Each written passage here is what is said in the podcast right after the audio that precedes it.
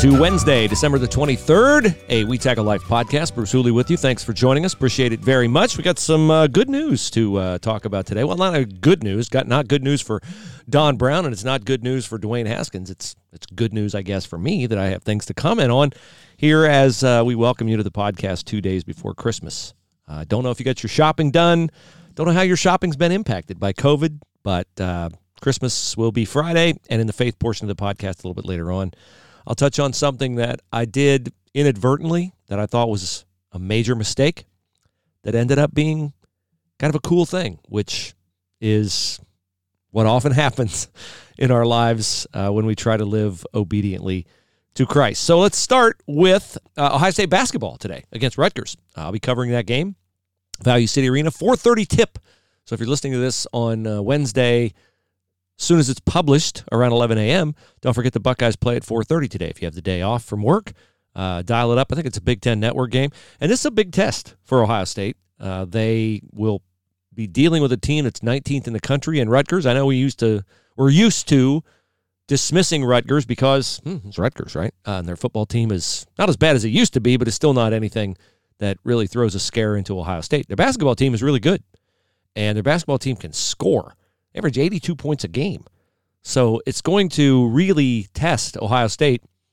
And this is one of those bring your own juice kinds of games. No fans, home environment, doesn't matter, doesn't help. And this is a game you need to win. They should have won the game at Purdue. They did not. They played terrible down the stretch. Then against UCLA, they corrected everything they did wrong down the stretch against Purdue. They did right down the stretch against UCLA. They got to the free throw line. They were in the double bonus. So they didn't jack up shots. They worked the ball. They made shots late in the clock, but they also got to the free throw line. So they showed growth. I think they're a well coached team. Ohio State is. Chris Holtmann does a great job coaching the team. They're still trying to figure out their minutes, still trying to figure out who should play uh, what minutes. Eugene Brown made a move with the two three pointers down the stretch against UCLA and three in the game. So I think more Eugene Brown. And you know, I've been campaigning all year for more Zed Key. I really like Zed Key. And it's. Um, to the point where I think maybe it's time to look at Zed Key as a starter. But uh, you never know. Maybe the kid would be too uh, wrapped up in that and that'd mess with his head. You hate to put a guy like Kyle Young on the bench, although Kyle could handle it. He's mature and he'd be a great energy guy off the bench. So we'll see what happens today with Ohio State and Rutgers. I'm a big Ohio State basketball fan, and you all know that. I'm well proven my lunacy on Twitter during a game. So uh, hopefully I'll rein it in, but I'll be writing that tonight for PressProsMagazine.com. That's where you can find all my stories on Ohio State basketball. Uh, let's go to the National Football League. And before we get to the Browns and their chances of winning the AFC North, which are looking better and better every day, thank you, Cincinnati Bengals, for that upset of the Steelers on Monday night, 27 to 17. Third straight Steeler loss. Before we get to the Browns, though, former Buckeye Dwayne Haskins 15th overall pick, Washington Redskins. The knock on Dwayne Haskins' maturity. Had the starting job this year, lost the starting job this year, fell out of favor with Ron Rivera. Redskins lead the NFC East. Dwayne Haskins has inherited the quarterback job back because Alex Smith has a strained calf. Ron Rivera instituted a dedication to accountability. Everybody's got to be responsible. The knock on Dwayne Haskins is he's not responsible. He doesn't take his job seriously. So, and he didn't play well. So he lost the starting job. Now, because of injury, Haskins is back in. He played okay Sunday, not great. Actually, didn't play that great, 5.6 yards per attempt. But he gives him the best chance to win. Well, after that game, a loss, he goes to a strip club, which guys go to strip clubs. I mean, you know, from a morality standpoint, um, you can make a big deal out of it. But, you know, that's young men do that. Uh, and more than young men. so, uh, unfortunately. So anyway, Haskins goes to a strip club, and he's there. All so people are not upset. This is the this is the whole COVID thing, right? People are not as upset he went to a strip club as they are upset that he went to a strip club without a mask. So it looks bad. NFL policing the whole mask thing, finding coaches, taking draft picks away if you mess with the COVID protocols. So Haskins, that's not showing maturity. That's not showing buy-in. That's not showing dedication. It's not the kind of behavior you want out of a quarterback. And it's the antithesis of what Ron Rivera is trying to incorporate with the Redskins, which is accountability. So now the Redskins need the win to stay in front in the A- in the NFC East, but does Ron Rivera sacrifice his short-term goals, his long term goals, for short term good. His long term goals are build a culture of accountability. His short term goals win the NFC East. He has a better chance of winning the NFC East with Dwayne Haskins playing Sunday than he does if he puts in you know two knuckleheads who've never played before. I guess the one guy played a game in Carolina. They'd love to get Alex Smith back. That may not be an option. But there you have the complete, total opposite in terms of teammate respect. You have Alex Smith, who literally nearly died from a compound fracture of his leg and worked and worked and worked and worked. If you haven't seen this, the ESPN, I think it's an ESPN production on Alex Smith coming back to the NFL, you're really missing it. It's it's amazingly inspirational, and you just think, wow, all this to play football. Why would you ever get out there again? But he's doing it. He's played well until he strained his calf. So what does Ron Rivera do? Haskins apologized, of course, on Twitter, and um, I don't know if the league is going to weigh in. No idea, but that's where it sits with Dwayne Haskins. All right, now before we get to the Browns, a reminder: Hemisphere Coffee Roasters, great place to go. Final push for Christmas gifts. It's a short drive over to Mechanicsburg. Very short, nice country drive. Google it. You'll be able to find the uh, lovely little village of Mechanicsburg, and you can pick up a coffee gift pack or some kind of, you know, uh, great array of flavors, or maybe you know somebody and what they like, and Hemisphere will have it. I love Hemisphere. My daughters love Hemisphere. Chris loves Hemisphere everybody who knows and meets the people from Hemisphere love Hemisphere, and we're keeping we're trying to continue to drive business to Hemisphere Coffee Roasters website, hemispherecoffeeroasters.com, and toward that vein, you get 15% off when you use the promo code We Tackle Life. Hopefully, you will stay a repeat customer of Hemisphere, not only so we can retain them as a sponsor of the podcast, but so they can continue to do the great things that they're doing with their growers around the world Indonesia, Thailand, Ethiopia, Nicaragua. Really great people at Hemisphere, and your their coffee's second to none. Second to none. HemisphereCoffeeRoasters.com. Use the promo code We Tackle Life, all caps, and they'll get you set. Uh, Spiels, I see, has uh, now gotten, uh, along with every other NFL team looking for a head coach, a little bit easier way to seek a head coach because the NFL has approved two hour Zoom meetings with candidates even while their teams are still engaged in the season. So if you want to interview, you know, Eric Bieniemy is a hot name. You want to interview him. Uh, you want to interview the guy from the Titans. Is it Arthur Smith, the offensive coordinator? Uh, all the hot assistant coaches now take a two-hour break out of their day, and they can interview on Zoom, and you can see if you want to pursue that more. So I do not have any news that I can share on the Detroit Lions head coaching job, but I know Chris is deeply immersed in that in his new role with the Lions as uh, assistant to the CEO, president, and team owner. He'll do a great job. We miss him on the podcast, but I'm thrilled for my man. Okay, Browns. What do the Browns have to do to win the AFC North? You would think this would be in every story on the Browns. It is not. It's hard information, hard to find. But here's the deal the Browns have to win their next two games Sunday against the Jets at the Meadowlands and then home against the Steelers the final week of the regular season. If the Browns win their final two games and and the Steelers lose their final two games, the Browns are the AFC North champion for the first time in 31 years. I would say the Steelers are not going to lose their final two games. One of them's against the Browns, obviously. The other one's against the Colts this Sunday. Now it's in Pittsburgh, but again, fans, atmosphere, not the same. And Pittsburgh's lost three in a row. And they looked awful in the first half against the Bengals on Monday night. Lose to the Bengals. You deserve what you get, Pittsburgh. They can't run the ball. Big Ben looks old all of a sudden. The juggernaut that was the Steelers when they were 11 and 0, now they're really reeling at 3 at 11 and 3. They've given up the th- the second seed in the AFC to the Buffalo Bills and they've clinched a playoff spot, but they could go into the playoffs losers of five straight games. Because it's not far-fetched to think that the Colts could beat the Steelers this week in Pittsburgh. And if they do, then the, the game in Cleveland will be for all the marbles uh, in the AFC North. Uh, Browns can clinch a playoff spot, yeah, I know it's hard to believe they haven't done that yet, but they can clinch a playoff spot with a win Sunday against the Jets and a loss by any of these three teams Ravens, Dolphins, Colts. So if the Browns win in the Meadowlands and the Steelers beat the Colts, you're going to see like the backups to the backups for the Steelers against the Browns the following week in Cleveland because the Steelers will have clinched the division and the Browns will have clinched a playoff spot. Nothing can change. The seeding of the Browns in the wild card could probably change, so they'll probably still play their starters. Steelers aren't going to play anybody in that game. So you'll have a better idea of what that finale against the Steelers will look like based upon the games of this weekend. Bengals win did not did not impact their draft position. They're still third because they have three wins now, three, 10, and one. But what it did was it pretty much assured them they're not going to get the top pick. I mean, Jacksonville and the Jets each have one win. You would not think that Jacksonville and the Jets would each win their next two games. Then it would go to a tiebreaker, and I honestly don't know who would get the first over pick. But if the Bengals had stayed on two wins, and then, eh, you know, Jets beat the Browns, Jags win another game, who knows? But for what the Bengals need in the draft, they don't need a quarterback. Joe Burrow's the guy. Everybody wants to get up there and get a quarterback. Trevor Lawrence, obviously, the Jets want him, the Jags want him.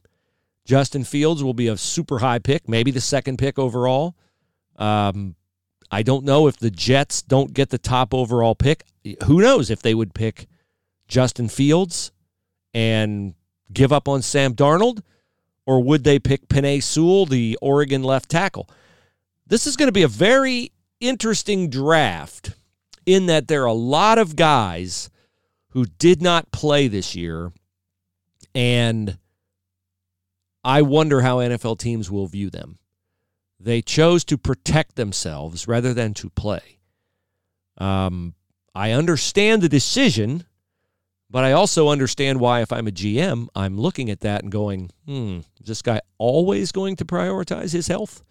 Or once he gets his money, is he going to play with a singular focus on winning? Or is he about the money? It introduces a lot of questions that I would want answered as an NFL GM. If the Bengals come out of this draft with Penei Sewell, the left tackle from Oregon, they could play him at left tackle. They could move him to right tackle. They could move Jonah Williams to right tackle. The Bengals would be, and Joe Burrow particularly, would be very, very happy to get Penei Sewell, assuming Penei Sewell's all in, which I assume that he is. Um, okay. On the college football front, Michigan inexplicably is apparently going to stick with Jim Harbaugh. I I do not understand this. The there is more than handwriting on the wall. There is more than smoke indicating fire. 6 years in and they're going the wrong direction, okay? 2 and 4. If if they had shown promise in the last 2 years, I would be more apt to write off this year as a COVID aberration. Not fair to hold a guy accountable with COVID, this, that, the other. But the trend with Michigan giving up 118 points the last two years to Ohio State is that Michigan is not getting better. So somebody's got to fall on the sword, and it is Don Brown, the 65 year old defensive coordinator. Now, I'm not arguing that Don Brown should not lose his job. I thought Don Brown should have lost his job at the end of last year. He did not. Uh, they did not improve this year. They were 12th in the 14 team Big Ten in points per game allowed and in yards per play allowed. That's not good. Don Brown is out. So now Jim Harbaugh has to find a new defensive coordinator. Who will it be? The first name I've seen listed is Derek Mason, Vanderbilt, former Vanderbilt head coach. Yes, Yes, the man who gave us Sarah Fuller as place kicker, even though he had a punter on his team who could have kicked Derek Mason in a shameless virtue signaling attempt to keep his job. Uh, put Sarah Fuller out there, got national headlines, but did not save his job. So Derek Mason was an assistant on Harbaugh's staff at Stanford. So maybe, maybe Derek Mason will bring uh, a female kicker to Michigan football. And um, stand by for that. I don't know. But that's where we are. Don Brown is out. Harbaugh is apparently still in, although there's no new deal in place. He has one year left on his deal at eight million per. And as long as Matt Campbell doesn't get hired anywhere, uh, then I guess Michigan can mark time and delay the inevitable until next year because I do not see them making any appreciable impact or improvement next year. But if Matt Campbell goes somewhere else this offseason, somebody hires Matt Campbell, uh, then Michigan has really blown it because the guy who fits them perfectly. You say, what about Luke Fickell? Doesn't he fit him perfectly? He does. I just don't think Luke would. I, I, I have my doubts whether Luke would take it. Now, Luke might take it, but Luke might turn it down as well. So we'll see. Watch out if James Franklin would leave. I don't know where he'd go at the moment because it doesn't look like Clay Helton is going to get canned. It doesn't look like Tom Herman is going to get canned. But there are always, you know, maybe Brian Kelly retires. Who knows? And the Notre Dame job is open, and that changes everything. The dominoes start to fall. So a lot to shake out yet. Uh, we don't know how it'll shake out, but it shakes out with Don Brown uh, being uh, booted out of the Michigan facility and heading off into retirement. Uh, after you know, first three years, Michigan's defense was tremendous under Don Brown, and then uh, lost it. Clearly lost it, and uh, he pays the price. Our attorney firm of choice is Willis Spangler Starling. They do a phenomenal job with any kind of legal issue that you have.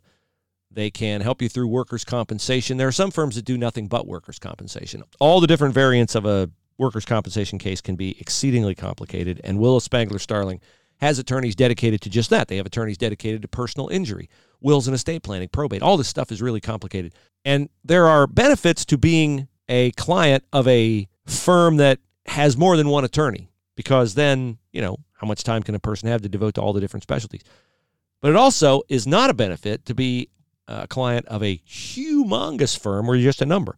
Willis Spangler Starling's in that sweet spot in between, where they have enough attorneys on staff to have the expertise, but not so many that they lose the personal touch. So that's what I love about Willis Spangler Starling. First name basis with a lot of the attorneys there, and you will love them. And now's the time to settle in your mind where you're going if you have a legal issue, not when you need someone. So vet them now and be ready later if and when things cross your plate. Unfortunately, in our litigious society, it's more often uh, a certainty than a possibility. Willis Spangler Starling online at willisattorneys.com. Willisattorneys.com. A little bit on Clemson and Ohio State before we get to the faith portion of the podcast. I believe, as I've thought this through, it is a distinct advantage for Ohio State to have played only six games. And I mean a serious advantage because Dabo Swinney's trying to portray this as it's an advantage for Clemson. It's not an advantage for Clemson to, he says, well, see, we only got six games to study on tape. That's true. But Ohio State did not need to go very deep in its playbook to win those six games. Clemson, it lost uh, Notre Dame and faced a rematch against Notre Dame, and it played North Carolina. And so maybe Clemson didn't play North Carolina. They played Miami, or they play, I think they played Miami. Yeah, that was it. They didn't play North Carolina. Clemson playing 11 games has twice as much film out there. So there's more ability for Ohio State to study Clemson than there is for Clemson to know everything Ohio State can do. And I think that's a distinct advantage, aside from the fact that Ohio State's players are definitely going to be fresher having played six games as opposed to playing 11. Now, does Ohio State have a detriment in that maybe they haven't honed things through repetition as much? I'd say yes if they weren't a veteran team, and they are a very veteran team. So I think that's a big advantage for Ohio State as they play Clemson on January the 1st, 8 o'clock ish kick in the Sugar Bowl. That is the scene where Ohio State won its only college football playoff semifinal game against Alabama, 2014. It is also the place where Clemson got housed last year by LSU. So both these teams have a history in the Sugar Bowl. Ohio State's is pleasant, Clemson's is unpleasant. There will be 3,000 fans at the game in the cavernous New Orleans Superdome. I guess it's the Mercedes Benz Superdome now. And this game will boil down last year.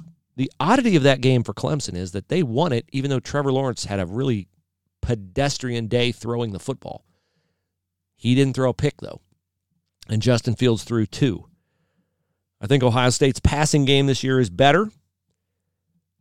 Clemson's offensive line has four new starters. I don't think they're as good as they were on the offensive line a year ago.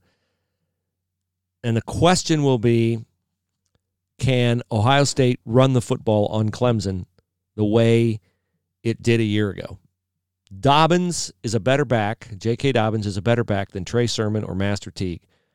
But with the way Ohio State blocked against Northwestern, and I know Clemson is not Northwestern, still, Clemson's going to have a problem stopping Ohio State running the football, given how Ohio State has run the football this year behind that line when that line is healthy and intact, and the fact that Justin Fields can run. And that is the wild card that Clemson has not seen on tape, and I believe they're going to see a lot of it, a lot of it in the semifinal, particularly in the red zone.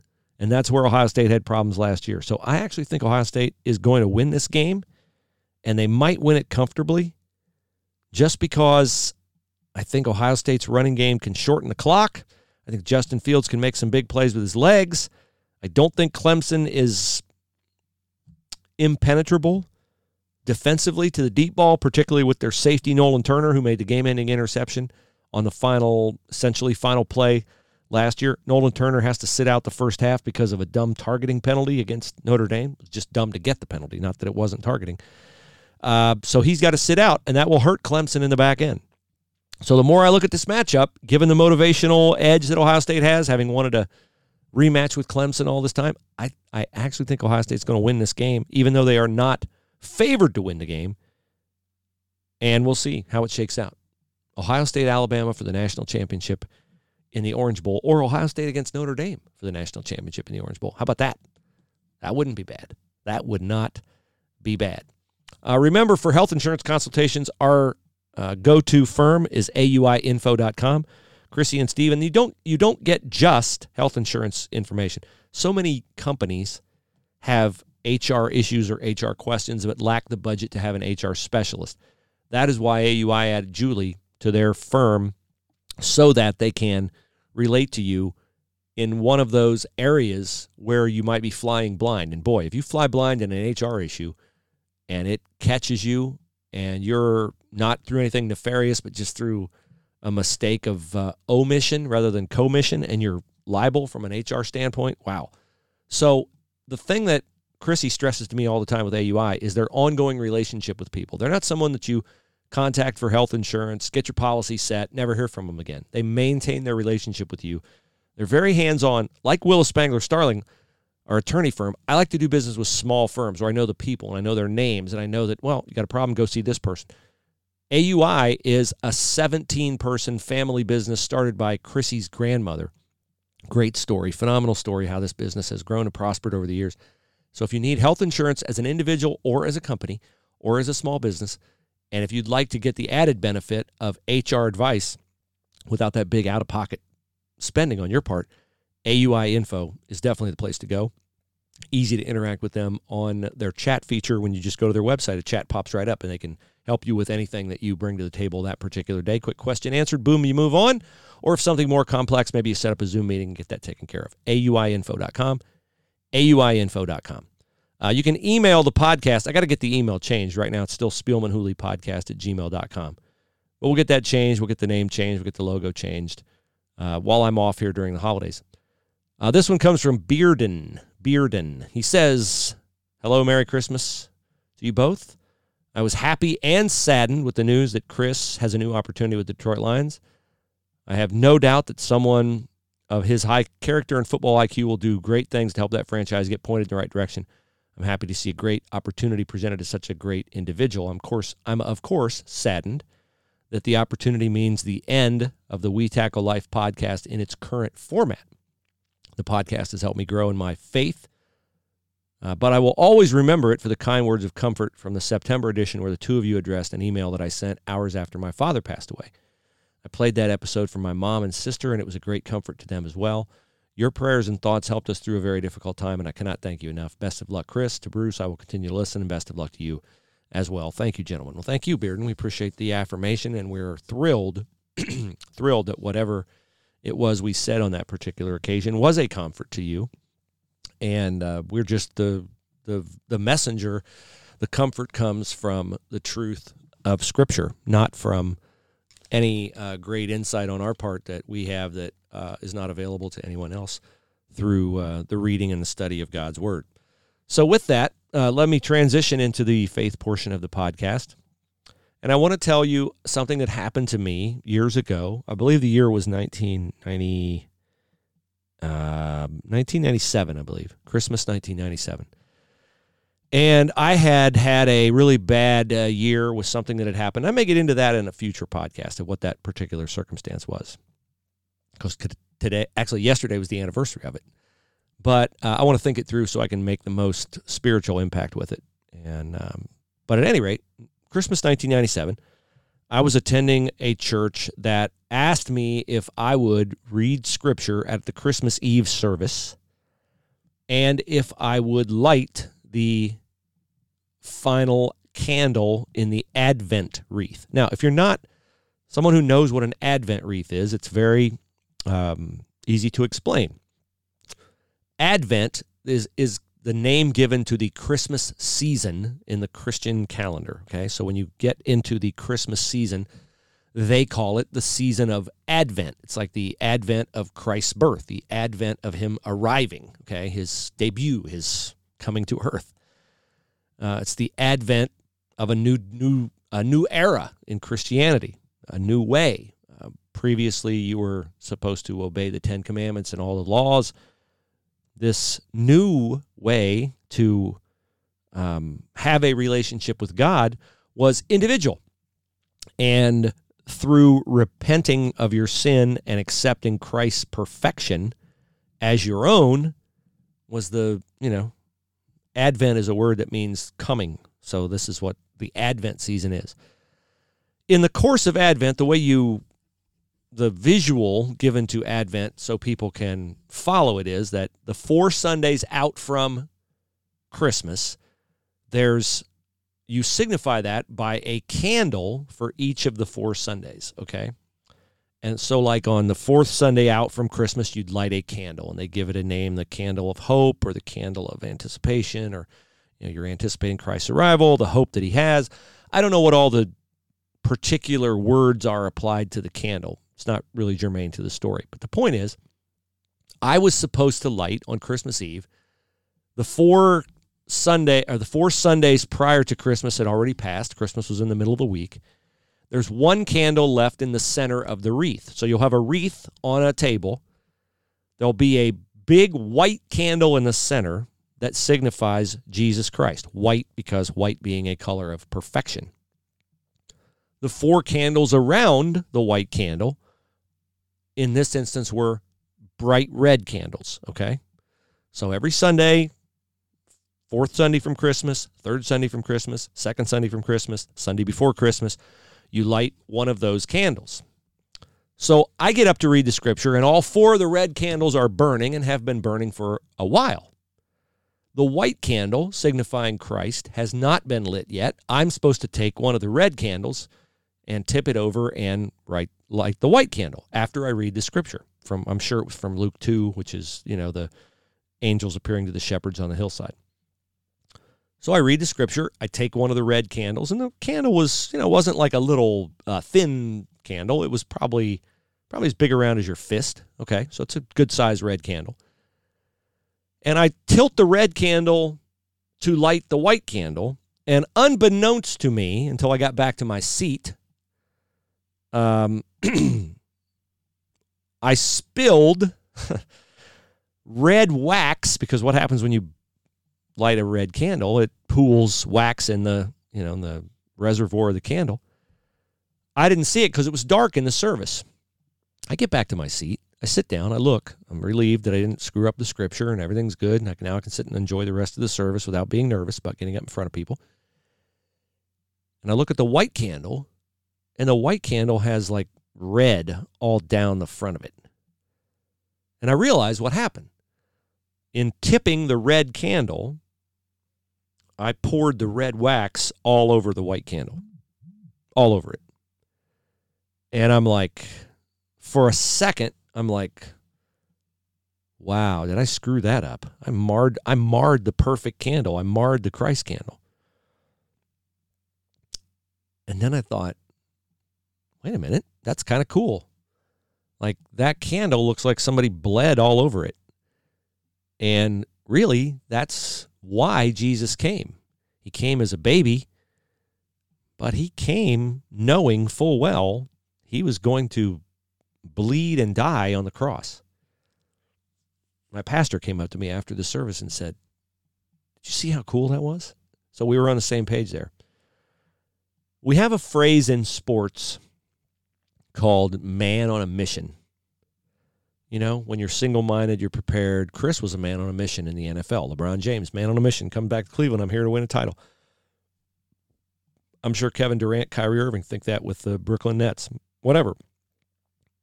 You have a mission, you're dedicated to the mission, you're single minded in the mission, you press forward all the time, never losing sight of the mission. Jesus Christ coming to earth as a baby came with a mission. It wasn't to be a baby, it wasn't to just experience humanity as a human being. He came with an express mission to live 30 years, then announce his ministry, explain a new way to reconcile yourself to God, a new way to be forgiven of your sins, and to die on a cross. That was his mission. He accomplished his mission. And because he accomplished his mission, we can attain a perfection we never could have attained on our own.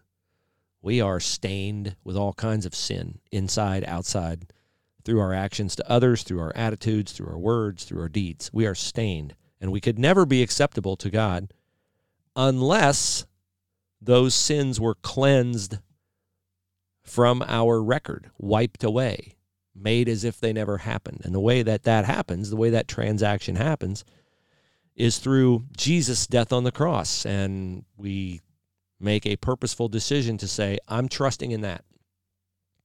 I don't trust in any good deeds that I do. I don't trust in anything that I do because anything that I do, as Paul says in the Bible, is are filthy rags to God. They have no use to him, none, because we soil them with our sin, our attitudes, our words, our deeds. but in tipping that candle and pouring that red wax on that white candle, I think I inadvertently, and I really do think it was a God moment, I, I inadvertently connected Christmas to Easter. We are celebrating Christmas Friday. I hope you have an awesome Christmas with your family. I certainly hope the message of Christmas, the hope of Christmas, is not lost upon you. And I would encourage you to think about connecting it to Easter because the two are irrevocably linked. Jesus came, let's say he came at Christmas, but he came for Easter. Chris has said before, he's not the God of Christmas, he's the God of Easter because that was the mission. Easter was the mission. Dying on the cross was the mission. Providing a way to be reconciled to God was the mission. Rising from the dead to new life was the mission. And Jesus is coming back. I get, uh, I am guilty of focusing on a lot of things about my relationship with Christ without thinking about the absolute truth that Jesus is coming back. He is coming back for his church. And when he comes back, will I be prioritizing? Will I have prioritized? Will I have engaged in? Will I have done? Am I doing the things that he wants me to be doing and prioritizing the thing he wants me to elevate? And am I on mission for him? Because he had a mission his mission was to come and to die and to provide a way for us to be reconciled to him. And I so certainly hope you know the the certainty of that hope this Christmas season. And I hope that uh, you understand that much like I inadvertently poured the wax from the red candle onto the white candle, that is what God can do and will do in your life with your mistakes. Instead of focusing on your mistakes, instead of me focusing on, oh, look at that, I poured red wax on the candle, I ruined it. No. God used that to bring home a powerful message about Christ's mission in providing atonement for our sin. Similarly, if you've done something in your life that you think, "Oh, I can't be forgiven for that. I betrayed that person. I I lied to that person. I did." God can take your mis- God will, not can, will. If you join him and seek him and endeavor to serve him, God will take your mistakes and find a way to apply them to the betterment of your life, your spiritual growth, the growth of others, and the furtherance of his kingdom. I believe that with all my heart, and I hope that that is real to you and uh, true for you. And I have um, I have found that to be true in my life. So, uh, blessings to you on this December the 23rd.